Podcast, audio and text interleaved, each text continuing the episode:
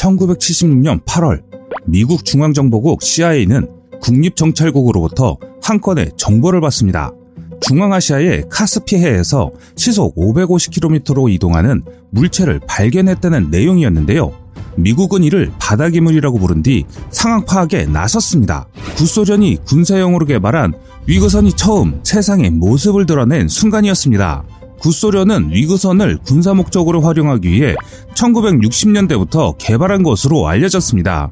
위그선이란 수면에서 1에서 5m 정도 공중으로 뜬 상태에서 이동하는 선박을 말하는데요. 1990년대 후반 국제해사기구가 바다에서 고도 150m 이하로 움직이는 운송수단을 선박으로 분류했기 때문에 위그선은 하늘을 날지만 비행기는 아닙니다.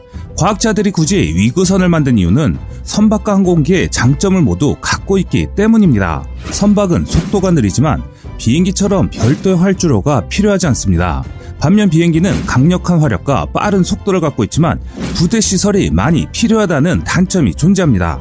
하지만 위그선은 비행기처럼 빠른 속도로 이동하면서 활주로 같은 부대 시설이 필요하지 않는데요.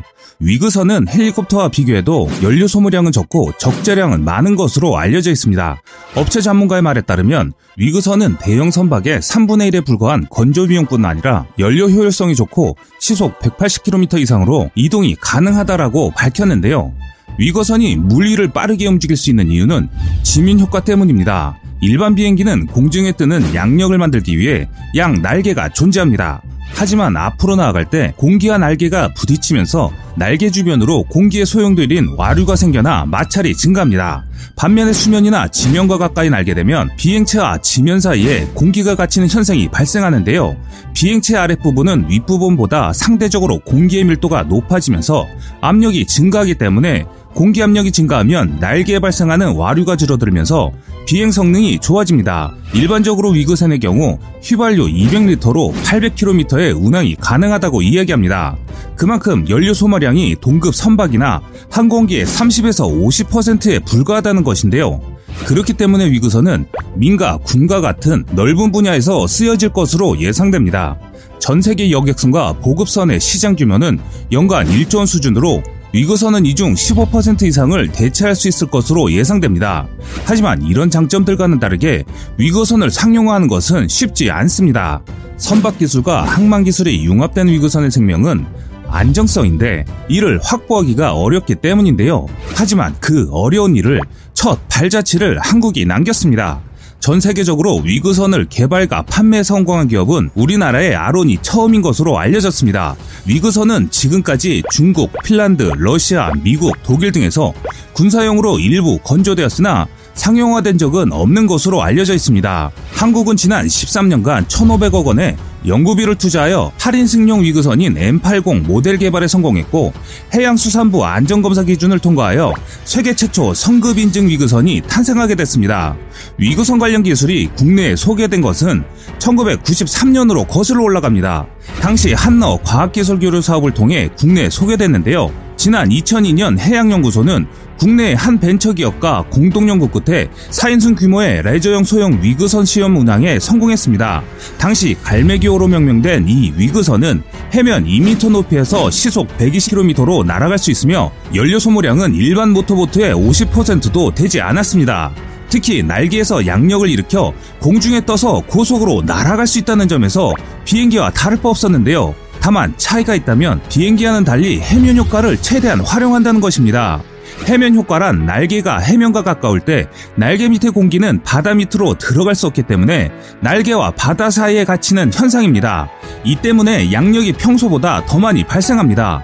사실 위그선은 해면 효과가 없다면 비행기처럼 떠 있는 것도 불가능합니다. 물론 비행기도 수면이나 지면 가까이 낮게 날게 되면 위그선처럼 해면 효과를 받기 때문에 날개에서 훨씬 효율적으로 양력이 발생합니다. 하지만 문제는 위거선처럼 비행기는 수상기나 비행정을 제외하면 물 위에 닿을 경우 매우 위험합니다. 이 말은 공중에 뜨는 기본 원리는 유사하지만 애초에 물 위를 다닐 수 있는 목적으로 설계된 위그선과 공중을 날아다니도록 설계된 항공기는 그 쓰임새가 다른 것이기 때문입니다. 일반적인 군사 무기도 마찬가지입니다. 어떤 무기가 무슨 무슨 기능을 대체한다고 보기 좋게 포장을 합니다. 하지만 군사무기는 본연의 목적과 다른 기능을 갖게 개발한다면 어느 한쪽의 기능도 뛰어나지 않게 되는 것이 보편적입니다. 대부분의 겸용 기능을 부여하는 무기들은 궁여지책으로 만들어지는 경우가 많은데요. 가까운 예로 북한의 차기 전차인 선군호가 있습니다.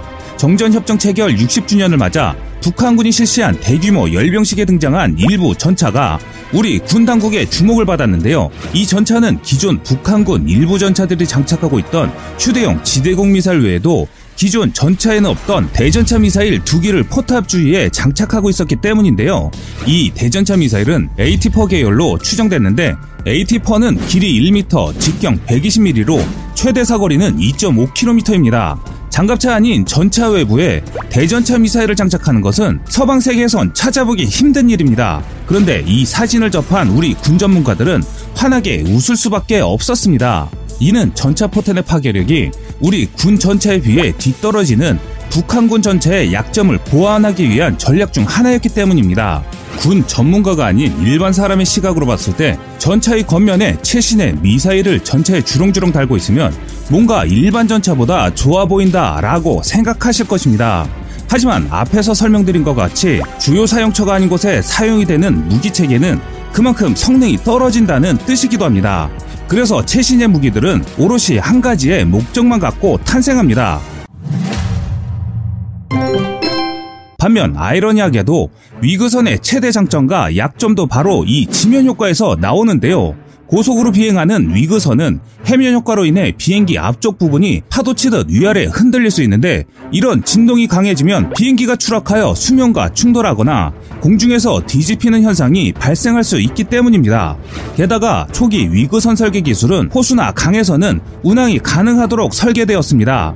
반면 파고가 높은 해상에서는 지면 효과가 불안정해져서 이착륙이 불가능하다는 한계가 있었습니다. 그래서 다른 군사 선진국들이 위구선을 개발하다 중도에 포기하거나 가시적인 성과를 못 내고 있는 이유입니다.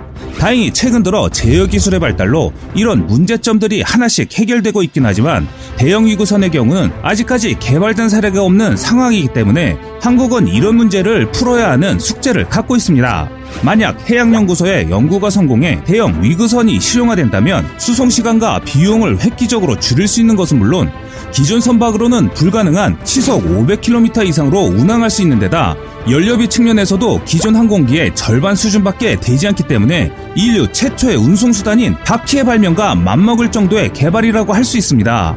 또한 위그선은 비행기처럼 공항 같은 거대 시설을 건설할 필요가 없기 때문에 동북아 물리의 획기적인 변화가 일어날 가능성도 배제할 수 없습니다. 한국이 대형 위구선을 개발한다면 중국 동부 연안과 일본을 1시간 이내에 항공 요금의 절반 정도로 물류를 해결할 수 있다면 그 파급 효과는 엄청날 것입니다. 현재 중국, 러시아, 호주, 싱가폴, 독일, 이란 등 각국 정부 주도로 연구 개발에 나섰으나 번번이 상용화 문턱을 넘지 못했을 만큼 우리 한국이 개발한 위그선은 그만큼 어려운 기술이었습니다. 그런데 그 어려운 일을 한국이 세계 최초로 이룩한 것입니다. 특히 위그선은 군사용으로 활용 가치가 높은 것이 사실입니다. 위그선은 해상작전 수색구조 감시정찰이 가능하고 기존 해양무기 체계의 비대칭 전력이 될 수 있는데요. 잠수함 작전용 헬기인 링스의 경우 구매 비용만 700억 원을 상회하고 1시간 운용 비용만 500만 원가량으로 알려져 있습니다. 하지만 위그선의 경우 구입비는 대잠 헬기의 10분의 1 정도이며 운영 비용도 10분의 1 정도입니다. 또한 부핑소나나 적성국의 해상 전력 타격 시에도 효율적인 것으로 알려져 있습니다. 기종에 따라 다르긴 하겠지만 전투함선들은 대부분 50노트 내의 속력을 갖고 있습니다. 그런데 한국이 최종적으로 개발하는 위그선은 최대 시속 500km를 자랑합니다.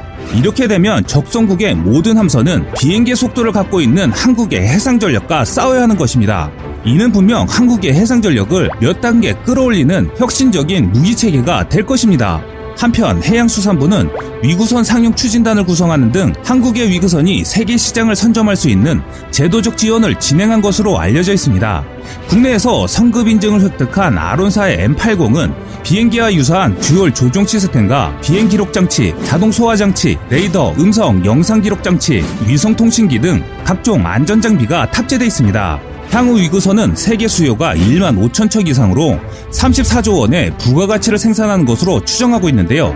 이미 스페인, 덴마크, 사우디아라비아, 인도네시아, 태국 등 세계 각국으로부터 구매 의향서를 확보한 것으로 알려져 있습니다. 하지만 이런 즐거운 소식과는 반대로 아직 한국이 넘어야 할 산도 남아 있습니다. 선박에 대한 항로, 교통규칙, 항만시설의 국제적 통일을 위한 기구인 국제해사기구 IMO의 의장국이 중국이기 때문입니다.